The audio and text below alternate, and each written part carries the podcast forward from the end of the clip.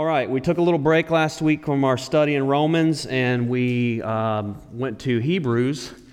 So we're back in Romans this week. So if you would turn with me to Romans chapter 15, verse 14. And if I may, I just want to speak very quickly about something that I said last Sunday. I just want to clear something up.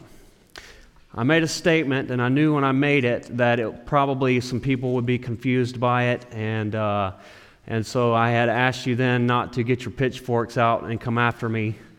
Pitchfork rebellion, y'all might not know anything about that out here, but uh, it's real. And so, uh, at any rate, um, some people did come up to me and ask for some clarification on something I said last week. So, allow me to please just share that with you. I had talking about the forgiveness of Christ, and it's a, a once and for all forgiveness. The sacrifice that was made is never to be repeated again. Jesus doesn't have to die again. No more sacrifices have to be made. You don't have to add anything to what Christ has done. It is finished. Amen? And so, such is the, the, the power of the cross and what Christ has done for us. And I think sometimes uh, we fail to realize just how big God's forgiveness is. And on an earthly with a, with an earthly human mindset, it's, it's hard for us to grasp God's grace and God's forgiveness. So the statement I made was is that we are forever forgiven. Everything that you have done and everything you ever will do has already been forgiven. And I stand by that. That's the truth. That sin has been paid for, washed away. And so I said, we don't have to come regularly asking for forgiveness for something that's already been forgiven. You understand? We should, in humility, confess our sin when we sin, for we all sin. And John says that in 1 John if you say you have no sin, you're a liar and the truth is not in you. But we should confess our sin and repent of our sin. And that's something that we must do regularly because it's, that's the, the battle of Christianity, right? But I'm not convinced that we have to go asking forgiveness every single time because, in God's mind, that sin's already been forgiven. It's already been washed, it's already been paid for. Now, having said that, I'm not going to tell you you should never ask forgiveness. I'm not going to tell you that it's wrong to ask forgiveness. I do find myself regularly asking forgiveness. But I think the point I was trying to make is I've had seasons in my life where I feel like every single time I approach the Lord, it's God, I'm sorry. Please forgive me. Lord, I'm so sorry.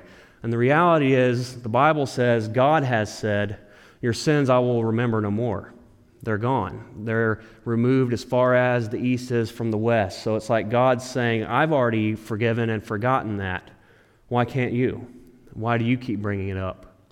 And so, you know, in Romans chapter 5, um, so much is said about grace. And then when we get into Romans chapter 6, it starts with this question Shall we continue in sin that grace may abound?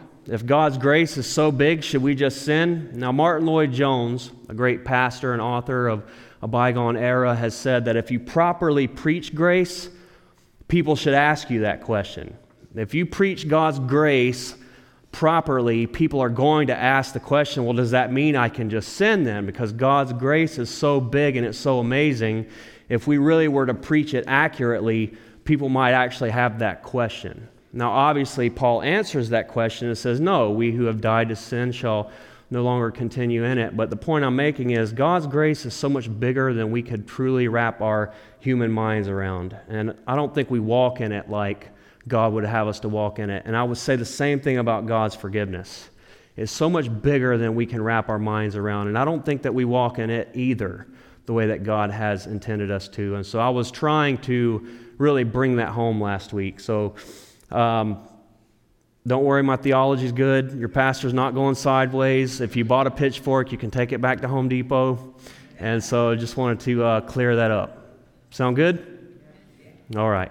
Well, with that, let's get into our text today Romans chapter 15, verse 14. Chapter 15, verse 14, and we're going to read through verse 21. Now I myself am confident concerning you, my brethren, that you also are full of goodness, filled with all knowledge, able also to admonish one another. Nevertheless, brethren, I have written more boldly to you on some points, as reminding you because of the grace given to me by God, that I might be a minister of Jesus Christ to the Gentiles, ministering the gospel of God, that the offering of the Gentiles might be acceptable, sanctified by the Holy Spirit. Therefore, I have reason to glory in Christ Jesus in the things which pertain to God. For I will not dare to speak of any of those things which Christ has not accomplished through me in word and deed to make the Gentiles obedient in mighty signs, wonders by the power of the Holy Spirit of God, so that from Jerusalem and round about to Illyricum I have fully preached the gospel of Christ. And so I have made it my aim to preach the gospel not where Christ was named, lest I should build on another man's foundation, but as it is written, To whom he was not announced, they shall see, and those who have not heard shall understand. So, this is the text that is before us today. Now, two weeks ago, when we were in Romans, we finished up the practical portion of the book. So, chapters 1 through 11 is a heavy doctrine. It tells us all about who God is and what God has done, God's plan of redemption in Christ. You get into chapter 12, and it is how then shall we live our lives? What should our lives look like in light of chapters 1 through 11? And that goes all the way through chapter 15, verse 14. And now we enter into what is somewhat of a postscript. These are concluding thoughts, somewhat of uh, Paul's itinerary, his, his um, plans to come and see those folks in Rome. And then chapter 6 is a long list of people that he bids farewell to before he does arrive sometime later. And so that's what we have left before us. And today, as I said, we're going to be looking at verses 14 through 21. And I've titled this message Mission Minded. Mission Minded. Now, this is actually a two part message. Next week, we'll go all the way to verse 33. We'll finish out this chapter. And so, what we have here in the rest of this chapter is six aspects of Paul's approach to ministry. So, today we're going to look at three. I shared this with Pastor Dan as I often do, and he said, Man, my, my brain is melting right now. You should probably not do all of this in one sitting. And I said, Okay. So there is mercy here today on you folks, okay? So we're just going to look at three. Three of the six. So this is mission minded, six aspects of Paul's approach to ministry. Today we're going to look at the first three. So those would be, for the note takers in here, number one, Paul had an ultimate purpose in ministry and that was to effectively minister the gospel. Don't worry, I'll go over these again. The second one is Paul had an overarching principle in his ministry, and that was to glorify Christ and not himself. Number three, Paul had a radical philosophy in ministry, and it was that of a pioneer. He was a pioneer in ministry.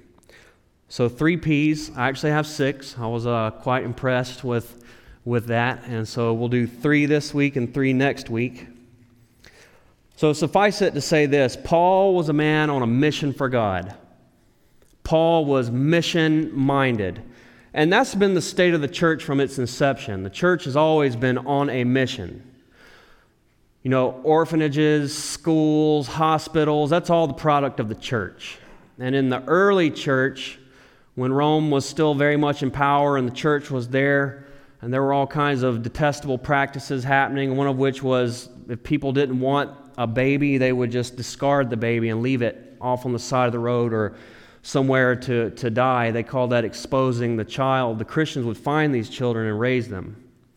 Uh, dead bodies that were left all over the place, the Christians would find these bodies and give them a proper burial. I mean, these are radical things that from the very beginning the church has been on mission. It wasn't just about coming and receiving, that is certainly a part of it learning, growing, fellowshipping, but also giving, serving, loving, living the gospel. And so that's been the nature of the church all along. And this was Paul's MO, if you will. He was a man on a mission for God. Now, if you are a follower of Christ, you are on a mission too. You may not know that, but that is very much a part of it. And so, as Pastor Dan mentioned earlier, our mission specifically here is disciples making disciples. That's what we have adopted. That's a, a, very simple way of saying who we are and what we intend to do. And that is right out of the scriptures. That, that is a mandate straight from our Lord. that we are to be disciples making disciples. And we're going to be talking more about that today. This is somewhat of a, a vision casting sermon, if you will. And so I hope to provoke you guys today to, uh, to good works, to love and good works. That's, that's, my, that's my goal. And I pray uh, by God's mercy that, that I will be able to do just that. So, as I said, if you're a Christian, you're on a mission. Now, many Christians don't necessarily see it that way or live that way, and that's just the plain truth. So often we just don't. It's possible that some don't realize that that's what they signed up for. Some Christians may say, Hey, I didn't know it was all of this. And so I didn't sign up for that. Sometimes it can be a startling reality when people realize what they signed up for. It's possible that some don't know what, what this means or how to do it. They don't know what it is to be on mission for God. They don't know what it is to, to truly be a disciple or to make disciples. And it could be that some just don't think they have what it takes. Some people just don't think that they've got it in them to, to make disciples, as it were. And so there's any number of reasons why perhaps the church doesn't fulfill this mission the way that we ought or the way that the Lord has intended us to. But if you call yourself a Christian, it is not optional. It is simply not optional. We have to be on mission for God. We are on mission as a church and we are on mission individually. So today we're going to look at three of the six features framed by Paul's style of ministry. That's, that's essentially what we have before us today. So, point number one. Point number one. Paul had an ultimate purpose in ministry, and that was to effectively minister the gospel. Now, I myself am confident concerning you, my brethren, that you also are full of goodness, filled with knowledge, able also to admonish one another. So, what Paul is essentially saying here is look, folks, brothers and sisters, I already know that you know these things. All of this stuff that I have written to you, you know these things. In fact, you could teach each other these things. You are totally capable. You know the truth, you live the truth, you're able to share the truth one with another. He says that you are filled with goodness and knowledge. Now, that's significant. That is to say, you have character and you have content. You have godly living, a godly life, and you have the knowledge. You know the truth. And he says you're completely capable to admonish one another. You're able to admonish one another, and that is to counsel or to instruct. So Paul is saying, Look, I know you know this stuff. I know that you're capable of teaching this stuff. I know that you are filled with goodness. You're godly. I know that you know you have the content. You're filled with all knowledge, and that you're able to instruct one another. And so, this word here, to admonish, this is actually a significant word, and it's noutheteo, which probably means nothing to us, but there's a type of biblical counseling uh, and I would say it's the type of counseling that we endorse, and it's called nouthetic counseling. And it comes from this Greek word here, which means to admonish through instruction, to encourage through instruction, but it literally means to put into the mind. And the idea is, is to lovingly confront one another. It has, it has a little bit of a sense of, of um, pushing in, not in an aggressive way or an offensive way, but really holding each other to a certain standard, speaking the truth to one another in love, and then holding each other accountable to that end. Trying to point people in the right direction, in God's direction, giving them biblical truth and encouraging them to live it out. That is the word here. And Paul says that you are able to do this. You are able to admonish one another. And that's pretty significant to me, folks, because if the Roman Christians, all the way back then, had this capability, they didn't even have the New Testament yet. But Paul was confident that they knew the truth, that they had godly character, and that they had the ability to instruct one another in it. How much more do we have that ability now? And I know that many of us don't think that. We don't think we have the ability to, to operate this way, but we do we do. And so Paul was absolutely confident in their ability. And we're going to come back to this in just a moment. So I just want to kind of hit on that verse, and we'll come back to verse 14 in just a second. But let's move on to verse 15. Now, remember, I told you the point here is that Paul's purpose was to effectively minister, and that's where we get into right here. So, verse 15.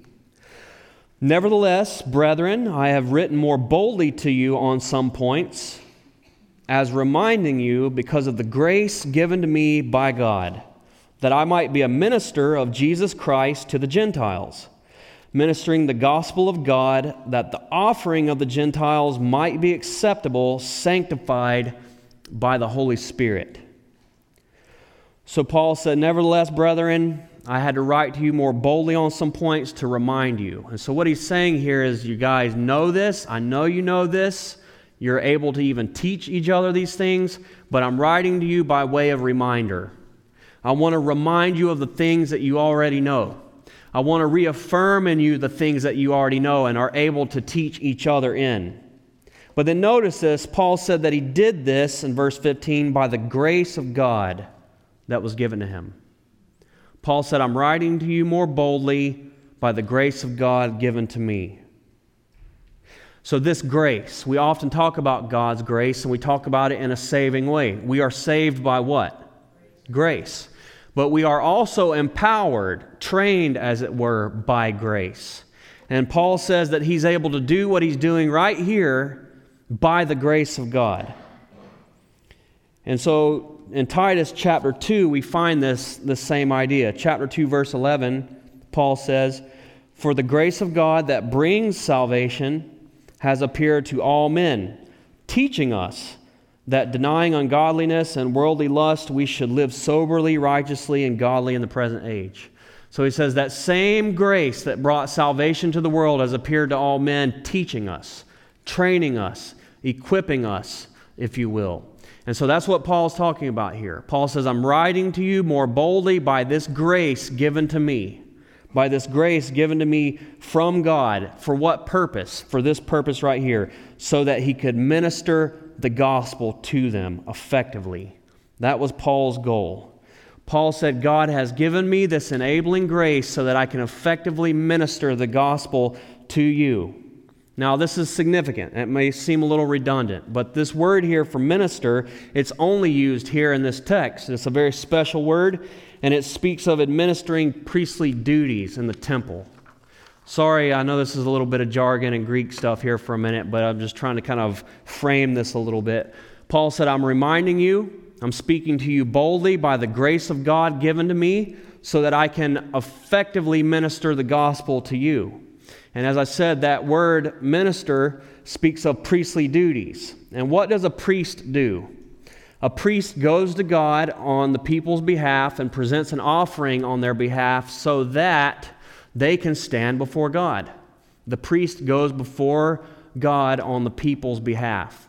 And Paul's saying that's what I'm doing with the gospel by the grace of God. I'm going to the people, to the people with the gospel, and now the people are going to be able to stand before God because, um, excuse me, um, lost my place here for a second. That is what the priest does, so as to make them acceptable, an acceptable offering to God. Now, this is the outcome. This is the outcome of proper priestly service to present a pleasing offering to God on the people's behalf, thereby making them acceptable in God's sight. Okay, so that's what Paul's saying here. That's his objective. That's his goal. He's reminding them of these things, he's reaffirming them in these things. He's doing it by the grace of God so that they will be an acceptable offering to God. Now, that's what Christ has done for us as our great high priest. Amen? Christ has made us acceptable to God. He has made us a pleasing offering unto God and he offered himself as that sacrifice. He himself is the sacrifice that has made us right with God. So, Jesus, as our great high priest, has done that on our behalf, and that is our mission as the church, as Christians, to see that happen for others. And so that's where we come in. That is the mission of the disciple of Christ to minister the gospel to other people the way that Paul ministered the gospel to the Romans there in that great priestly fashion, because that's what the Bible says. We are a kingdom of what? Priests. We're a kingdom of priests. We are those who take the gospel into the world so that people can be made right with God and they can be presented to God as an acceptable offering. And so that was what Paul did, and he did it by the grace of God that was given to him so that he would be an effective minister of the gospel. And so that is one part of it. We want to see people coming to Christ. We want to see people coming to faith in Jesus and being discipled into the faith. And praise God, we've been seeing that happen. God's been moving in the church. And it's so neat to see people coming to faith in Christ and being changed from the inside out. And that's because God is making us effective. He is making us effective by His Spirit. But not only that, we are to be those who train others. We want to see people come to faith in Christ by God's grace through the gospel, but we are also, by God's grace, training other people to grow in their faith. And we are all in this together. We are disciples making disciples. That's our goal. So, what is it? First off, we are to be what? Disciples. Can you repeat that with me? We are to be what? Disciples. disciples. And what are we to do? Make disciples. And we can all do this, folks. I'm here to tell you, I got good news. You can be a disciple of Christ and you can make disciples of Christ. You know, for the longest time in my walk, I didn't even know that. I remember the first time I heard a pastor talk about that. He asked the question, Do you think a disciple is a modern day thing? Is that something that we are as Christians? And the answer was yes. We are. We are learners of Christ. We walk in his ways. We seek to know the disciplines of Jesus and to, to live them and model them, and then to help other people do that too. And that is a commandment straight from the Lord himself to do that. So that's our goal. And so, with that, that takes us back to verse 14 because I told you that I would come back there in just a moment. So, by God's grace, who makes us able, who empowers us to do this very thing, we are competent. We are competent as disciples. We are competent to make disciples because, number one, a disciple is what? It's someone who has all knowledge. They have the knowledge. They have the knowledge of Jesus. They have been saved. They have a saving knowledge of Jesus, and they know how to tell other people to find that too. They have character filled with all goodness. That's what a disciple is. They walk in Jesus' ways. That doesn't mean we're perfect, right? No such thing as that but we're called to live as Jesus lived, to walk as Jesus walked. And Paul said, You've got the knowledge, you've got the goodness, and you have the ability to instruct other people, to share and impart that with other people. And so you can do this, folks. We can do this. We can, we can walk with the Lord and we can disciple other people. And I'm going to talk more about this towards the end of the message. Let me just say that. And we want to help you. We want to help you and train you to be a disciple who can in turn make a disciple. Amen? All right, that brings us to point number two. Point number two Paul had an overarching principle in his ministry, and that was to glorify Christ and not himself. To glorify Christ and not himself. That was Paul's overarching principle. Verse 17, therefore I have reason to glory in Christ Jesus in these things which pertain to God. For I will not dare to speak of any of those things which Christ has not accomplished through me, in word and deed, to make the Gentiles obedient in mighty signs and wonders by the power of the Spirit of God, so that from Jerusalem and round about to Illyricum I have fully preached the gospel of Christ. So, simply put, Paul was a gospel focused, Christ centered man. Paul lived to make much of Jesus. And, folks, this is what it is to be a disciple it is to look something like Christ, and it is to point people to Christ. It's to glorify Christ and not ourselves. And that's not really in our nature apart from Christ, but the Holy Spirit gives us the ability to reflect Christ and to point to Him. And that was Paul's way of living and serving. Paul said that he had reason to glory in Christ and that he would speak of nothing except what Christ had done through him. Man, that's a tall order. I mean, we would do a lot better in life if we could live by that, don't you say? Think how many how many times do we say things and think, "Man, I wish I would not have said that." You know, if we lived by this principle, I'm not going to say anything except, I'm not going to speak of anything except Christ and what He has done through me. We would uh, have saved ourselves a lot of little disasters, I would say. But that was how Paul functioned. Now, the reality is, Paul had done many mighty signs and wonders and preached many dynamic sermons. We know this. And Paul said that he made his way from Jerusalem to Illyricum. That's about 1,400 miles on foot through many dangers. We know that he was often beaten, chased out of town, imprisoned. And he did this through a long stretch of road by foot. And as a result, there had been much fruit. A lot of people had come to Christ, a lot of churches had been planted. But Paul knew better than to take the credit for any of it. Paul knew that it was all by the power of the Holy Spirit. And Paul said that he was going to only boast in Christ in all of these things. That he was only going to speak of the things that Christ had done through him and in him and nothing else. I love that. Paul would only boast in Christ. We see this in Galatians chapter 5 verse 16. Paul says, "But God forbid that I should boast except in the cross of our Lord Jesus Christ." by whom the world has been crucified to me and I to the world. Paul said, I have nothing to brag about. I have nothing to bring to the table. There's absolutely nothing that I can glory in except the cross of Jesus Christ. And that's just the truth of it, brothers and sisters. What do we have that hasn't been given to us? We have all that we have because of the love of God and because of the cross of Christ, because of the sacrifice that was made there on our behalf at Calvary and all of the subsequent blessings that have been poured out on our lives as a result. That's the good news of the gospel. We who were sinners, who were dead in our trespass and sin, who were separated from a, a righteous and a holy God, we who are by nature rebels, God has made sons and daughters. He has rescued us, He has redeemed us, He has restored us by the cross. Our sins were there on Jesus on the cross, and Jesus was judged in our place. He suffered, the righteous for the unrighteous, God's wrath on his own beloved Son in our stead. And Christ's righteousness was given to us as a gift.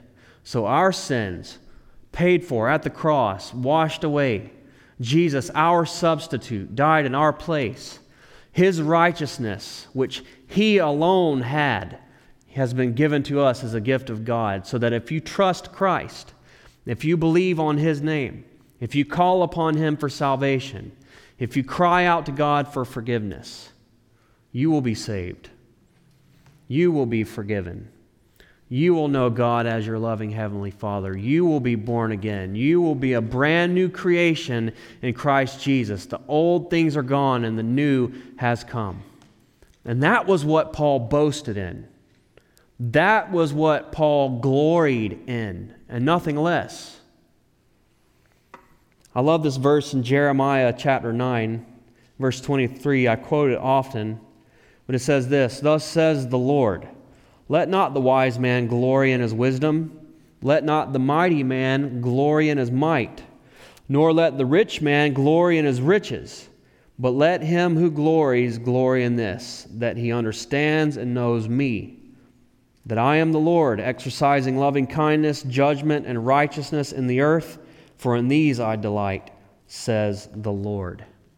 If you're going to glory in anything, if you're going to brag or boast in anything, let it be in the fact that you know God, the living God, who exercises mercy and loving kindness and justice. That's something to be impressed by. You know, we, we're impressed by might, we're impressed by wealth, we're impressed by wisdom, human wisdom, wealth, and might. We can even be intimidated by that a little bit. But is God impressed with that? Is He intimidated by any of that? Absolutely not. What impresses God is when we in humility make much of Him, when we glory in who He is and what He has done. And Paul was marked by that. So, how often are we bragging to others about the goodness and the faithfulness of God? Is it in your speech? Are you oftentimes talking to other people about the goodness and the kindness of God? About God's mercy and His forgiveness, His love? How often are we pointing people to the person and the work of Jesus Christ? Who Christ is and what Christ has done and what our lives are like as a result of his mercy. That's what it is to be a witness of Jesus. And that was Paul. He said, I'm only going to talk about those things which Christ has done. Paul was a witness of Jesus. And, and we see this so beautifully played out in Acts chapter 4. The disciples, after Jesus had ascended into heaven, they go out by the power of the Holy Spirit and they're preaching the gospel. And the relig- uh, religious rulers hated this, they tried to stamp it out they thought that when they had Jesus crucified by Pontius Pilate, that would be the end of it, but that was only the beginning of it, right? And so now the disciples are out preaching this message, and they tried to stop them on a couple of different occasions we have recorded in Acts chapter 4. And the first time, we're told here in Acts chapter 4, verse 13 Now, when they saw the boldness of Peter and John and perceived that they were uneducated and untrained men, they marveled and they realized that they had been with Jesus. There was nothing that they could, they could say other than clearly these guys have been with Jesus. That's amazing to me. They came, they tried to get them to stop preaching this message, and when they responded in power, they knew something was going on here, something special, something supernatural, that these guys had truly been touched, that these guys were truly like Christ. They had been with Jesus. I've always loved that verse. I thought there's no greater compliment than that, than for someone to say when they look at you, man, that person has been with Jesus. I mean, who, who doesn't want that? For people to, to be able to say that. And that's what it is to be a witness. First off, you have been with them. These were not highly trained men, they were uneducated, untrained men. I'm not sure which one of these words, I think it's uneducated. Actually, the Greek word is idiotes and so they're like, man, these guys are idiots. You know, they're, they have not been trained in the schools that we have been trained in. But one thing that is undeniable is that they have been with Jesus. That's what it is to be a witness. So they were threatened, they were told not to preach anymore. And so in Acts chapter 4, verse 18, it says, So they called them and commanded them not to speak at all nor teach in the name of Jesus. But Peter and John answered and said to them, whether it is right in the sight of God to listen to you more than God, you judge, for we cannot but speak the things which we have seen and heard. They said, Look, you do what's right in your own eyes, but we can't help ourselves. We must speak about the things that we have seen and heard. These are men who had been with Jesus. It was obvious. Their lives reflected it, and they were men that could not help themselves. They had to talk about Jesus. They had to tell people about what they experienced, what they saw. That's all it is to be a witness, folks. You know, people think I'm not qualified. I can't be a witness. It's just someone who speaks of the things that you have seen and heard. What has God done in your life? Who were you before you knew Christ? When did you trust Christ? What has He done in your life? That's what it is to be a witness, to give an eyewitness account of who Christ is and what He has done in your life. Now, conversely, I think the real struggle is for us not to speak about ourselves and who we are and all the things that we've done, right? It could be a witness to Jesus or we can be a witness of ourselves, right? Do we go out of our way to be acknowledged for the things that we have said and done? Do we get upset if we don't get recognized for the things that we have said and done? Are we a witness for Jesus or are we a witness for ourselves? So often that's the struggle, right? It's not that we can't be a witness for Jesus or that we're not qualified. It's just that we're so busy being a witness for ourselves that there's this competing thing going on here. And we see this kind of thing happen even with John the Baptist. This is amazing to me. John the Baptist and his disciples. John the Baptist's ministry was to make much of Christ, it was to point people to the fact that the Messiah was coming and that they needed to prepare their hearts. They needed to get ready for the coming of the Christ. So in John chapter 3, verse 26, John's own disciples come to him with a little bit of an issue, and they say this in verse 26 and they came to John and said to him, Rabbi, he who was with you beyond the Jordan, to whom you have testified, behold, he is baptizing, and all are coming to him. John answered and said, A man can receive nothing unless it has been given to him from heaven. You yourselves bear witness that I said, I am not the Christ, but I have been sent before him. He must increase, I must decrease. Now that's a witness of Christ.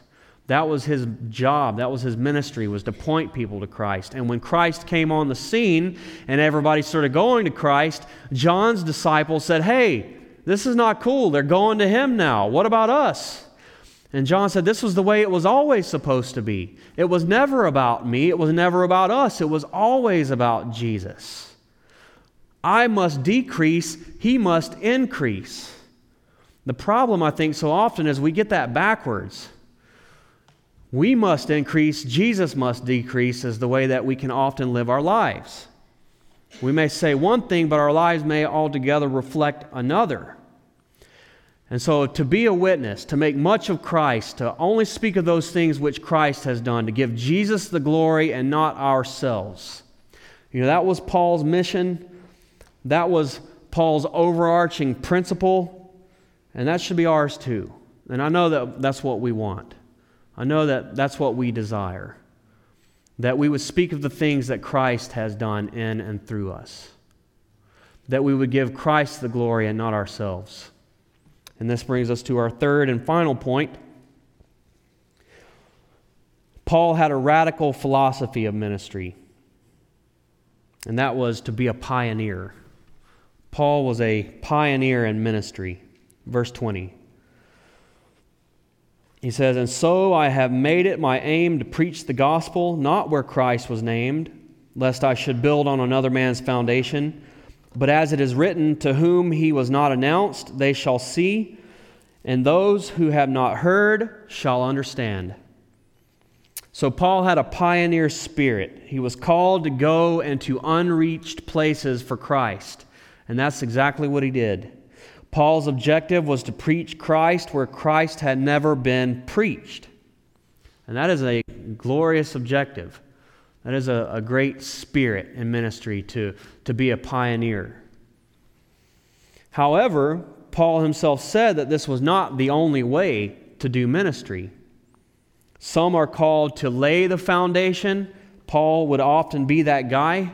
Others were called to build upon that foundation. Some are called to plant, others are called to water. Maybe you're a little more familiar with that language. Well, that's in 1 Corinthians chapter 3. Paul is talking about himself and another brother uh, in ministry, Apollos. And he says this Who then is Paul and who is Apollos? But ministers through whom you believed, as the Lord gave to each one. I planted, Apollos watered but God gave the increase. So there are those who are called to lay the foundation, those who are called to build on it in ministry. There are those who are called to plant, to sow seed, and there are those who are called to water. To put it another way, there are some who are pioneers and there are some who are settlers. We all have a place in this thing, you understand? You know, Pastor Bill when the transition was getting ready to happen and he was going to hand the church to me and I was going to be the, the senior pastor, he told the board, the, the elders, he said, Look, when I came here 30 years ago, we were in pioneer mode. We were working hard. We were building something. Blood, sweat, tears, lots of sacrifice. But over the years, we began to settle, you know. The settlers come in and they settle in on the land, and that's a good thing. That's how it should be. But he said, now that Pastor Rob's coming in, we need to go back into pioneer mode because God is going to want to do something new. God is going to do something fresh.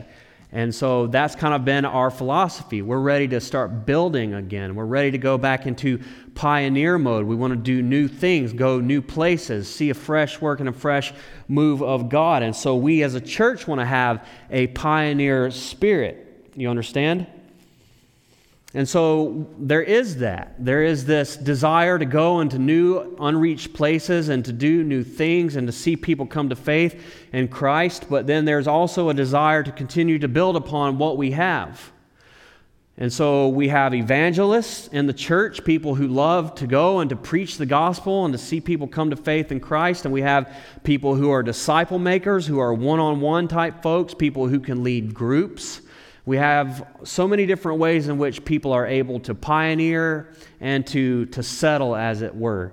And God uses all types. We have those who like to plant and those who water. God uses all types. In our philosophy of ministry, we want to do both. We want to be a pioneer, right?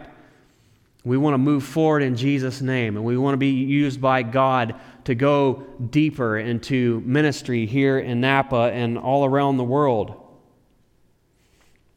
But at the same time, we want to be those who are building, those who are laboring, those who are investing and pouring into the people that have trusted Christ, who are here in our midst.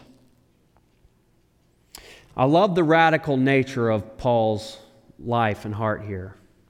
I love the, the radical aspect of Paul's ministry. But you know what?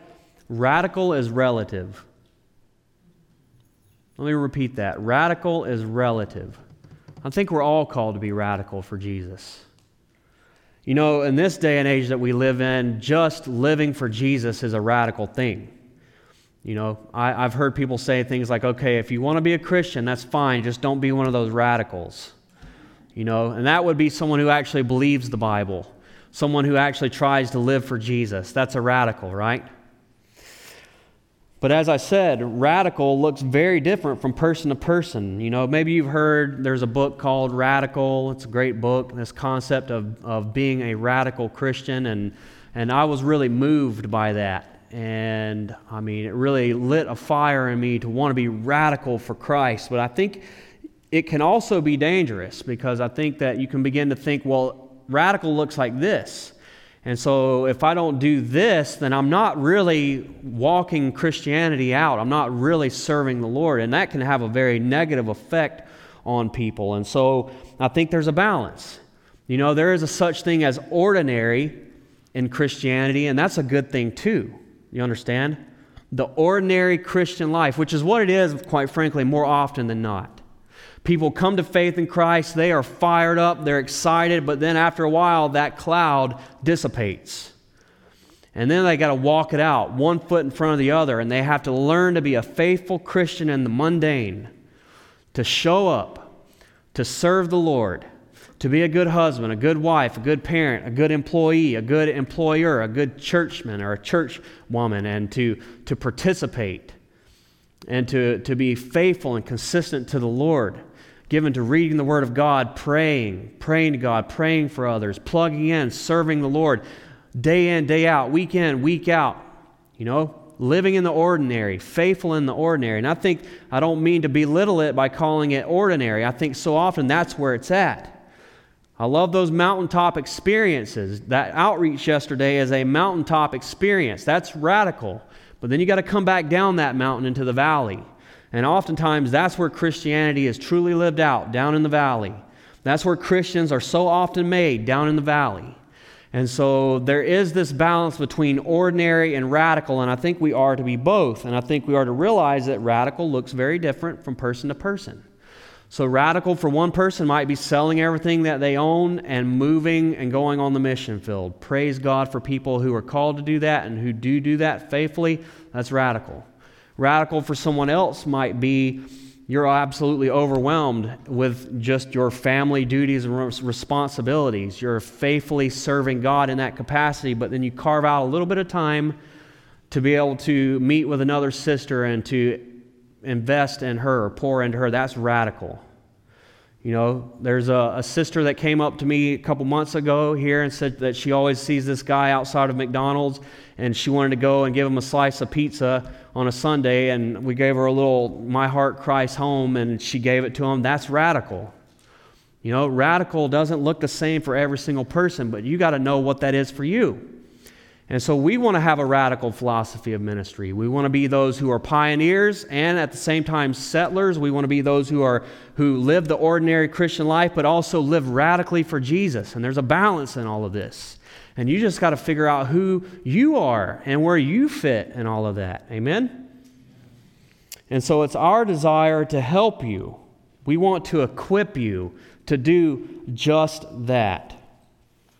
That is why what we do what we do here at church. You know, I love Sundays. This to me is one of the most important things we do because, a couple reasons. I believe it's a New Testament mandate. The Bible says that the, the believers gathered on the first day. And what did they do? They celebrated the resurrection of Jesus. And so we gather to do that. And we gather to exalt Christ corporately. This is not so much about us as it is absolutely about Jesus when we gather here today. Oftentimes we do, we make it about us. What did we get out of the service? You know, did we really did we really enjoy the worship? You know, I don't know. Maybe yes, maybe no. The teaching, I don't know. I just was this or that. But it's not so much about what we get here as much as what we give to Jesus and to each other. And so that is why I think Sunday is so important. And I could keep going on. But that's not all of it. Sunday is a part of the whole. And everything that we do here is designed, all of our gatherings, men's gatherings, women's gatherings, uh, Wednesday night, small groups. I mean, everything that we do is going to be designed prayer meetings so that we can be discipled, so that we can grow as disciples of Christ, and so that we can be equipped to make disciples of Christ. That is what, why we do what we do. Understand that. And so, as important as today is for us, Sunday, there's, there's more to it than just today. And I want us to kind of get to that next place where we realize that there's a mission here, there is a, a bigger picture. And so um, that's, that's what we want to do. We want to start really helping to stir up discipleship. And so, one thing in particular that, particular that we're going to do is I'm, I'm pretty excited about this. We have kind of a central tool that we're going to use. It's a discipleship packet, if you will. Um, that is a very thorough and comprehensive breakdown of what it is to be a Christian, what it is to be a disciple. And it's designed to be a one on one kind of deal where you can take somebody through it. And we want to start seeing this, uh, we want to adopt this and, and really start seeing people get in the game of discipling one another. And, and we want to start having more trainings where we're going to teach you how to witness and how to share your faith and how to, how to disciple. And so just know we want to do that. We want to help you. We want to make these resources and opportunities available to you. But I really want to urge you to get in the game, to step into it, to trust the Lord, to let God use you in a way that perhaps you've never been used before. Because if you're not doing this, folks, you're only experiencing part of Christianity.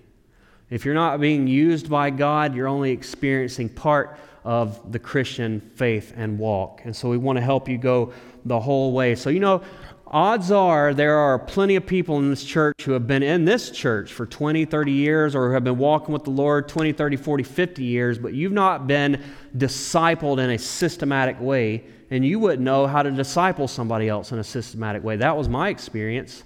I just kind of got it where I got it.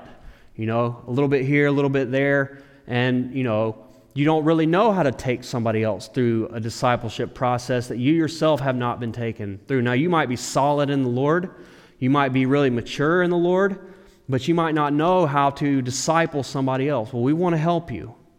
Maybe you are new to the faith. Maybe you are you don't even consider yourself a disciple and you want to be discipled. Well, we want to help you. We want to teach you the nuts and bolts of Christianity. We want to walk you through that systematically. And so we want to begin this process. And so no matter where you are in this, there's a place for you. And so there's going to be more details to come in the coming weeks. We want to line this thing up on the church calendar where it doesn't conflict with other things. And we're trying to figure out when and how and where that's going to be the best way to do it. But we want to get serious about being a church that makes disciples, right? Just because we say it doesn't mean that's who we are. Just because it's printed on a bulletin doesn't mean that that's who we are. Now, it's happening. People, disciples are being made, and we're excited about that, but we want to see it happen all the more. We want to see people coming to faith in Christ and discipled exponentially, and that happens through multiplication as we get busy doing one on one discipleship. So just know that's our vision, that's our mission, that's our heart and I believe it is yours too. And we can and will do this together, and we're going to help you. And so you just got to step into it. You got to step up. You've got to step forward in faith, even though you might be scared. or thinking you can never do it in a million years. Trust God. Remember, I talked about that grace in the beginning of this? The grace given to us by God? That's what that's about. You can't do it. I can't do it. Except for the grace that is given to us by God. That's what makes us competent. That's what makes us capable to be filled with goodness and knowledge and able to instruct, exhort, teach, train, and disciple one another. Amen? And that is available to us in Christ. It's ours. And so um, I'm going to close on that note. Ashley, do you want to lead us in a song? I'm going to pray for us. And, you know, Pastor Aaron is our, our pastor of outreach and discipleship. He'll be standing out here. Um, I want to encourage you come up to that brother and just let him know I want to get in the game, and we'll and we'll start getting you guys plugged in. And so just know that. And so you can reach out to me, Pastor Aaron, Pastor Dan, anybody, and and uh, we will plug you in. Let's pray. Father God, we love you, and we thank you, Father, for the lessons that are found in the text before us today. Father, may that be our purpose in life to be effective ministers of the gospel. May the overarching principle of our life be to glorify Christ and not ourselves. And may we too, Father, be, be radical in ministry for you, whatever that looks like from person to person. May we have a philosophy of wanting to be radical for you, Jesus. Help us individually to know what radical means and give us the faith and the courage to step into it. Father, may we be a church that really reflects the heart of Christ. Jesus, it's your church purchased with your blood, and you said that you would build your church. And it would be built upon that foundation, that, that rock, that statement that you are the Christ, the Son of the living God, and we are yours. And we want to walk obediently. We want to be on mission as so many of our faithful brothers and sisters have through so many generations over the last couple thousand years, Lord. Help us, Lord, to be faithful and to be on mission for you. Help us, Lord, by your mercy and by your grace to be disciples, making disciples. We trust you, Lord. We believe, and we're excited about this next season of life and ministry in this church. We praise you. In Jesus' name, amen.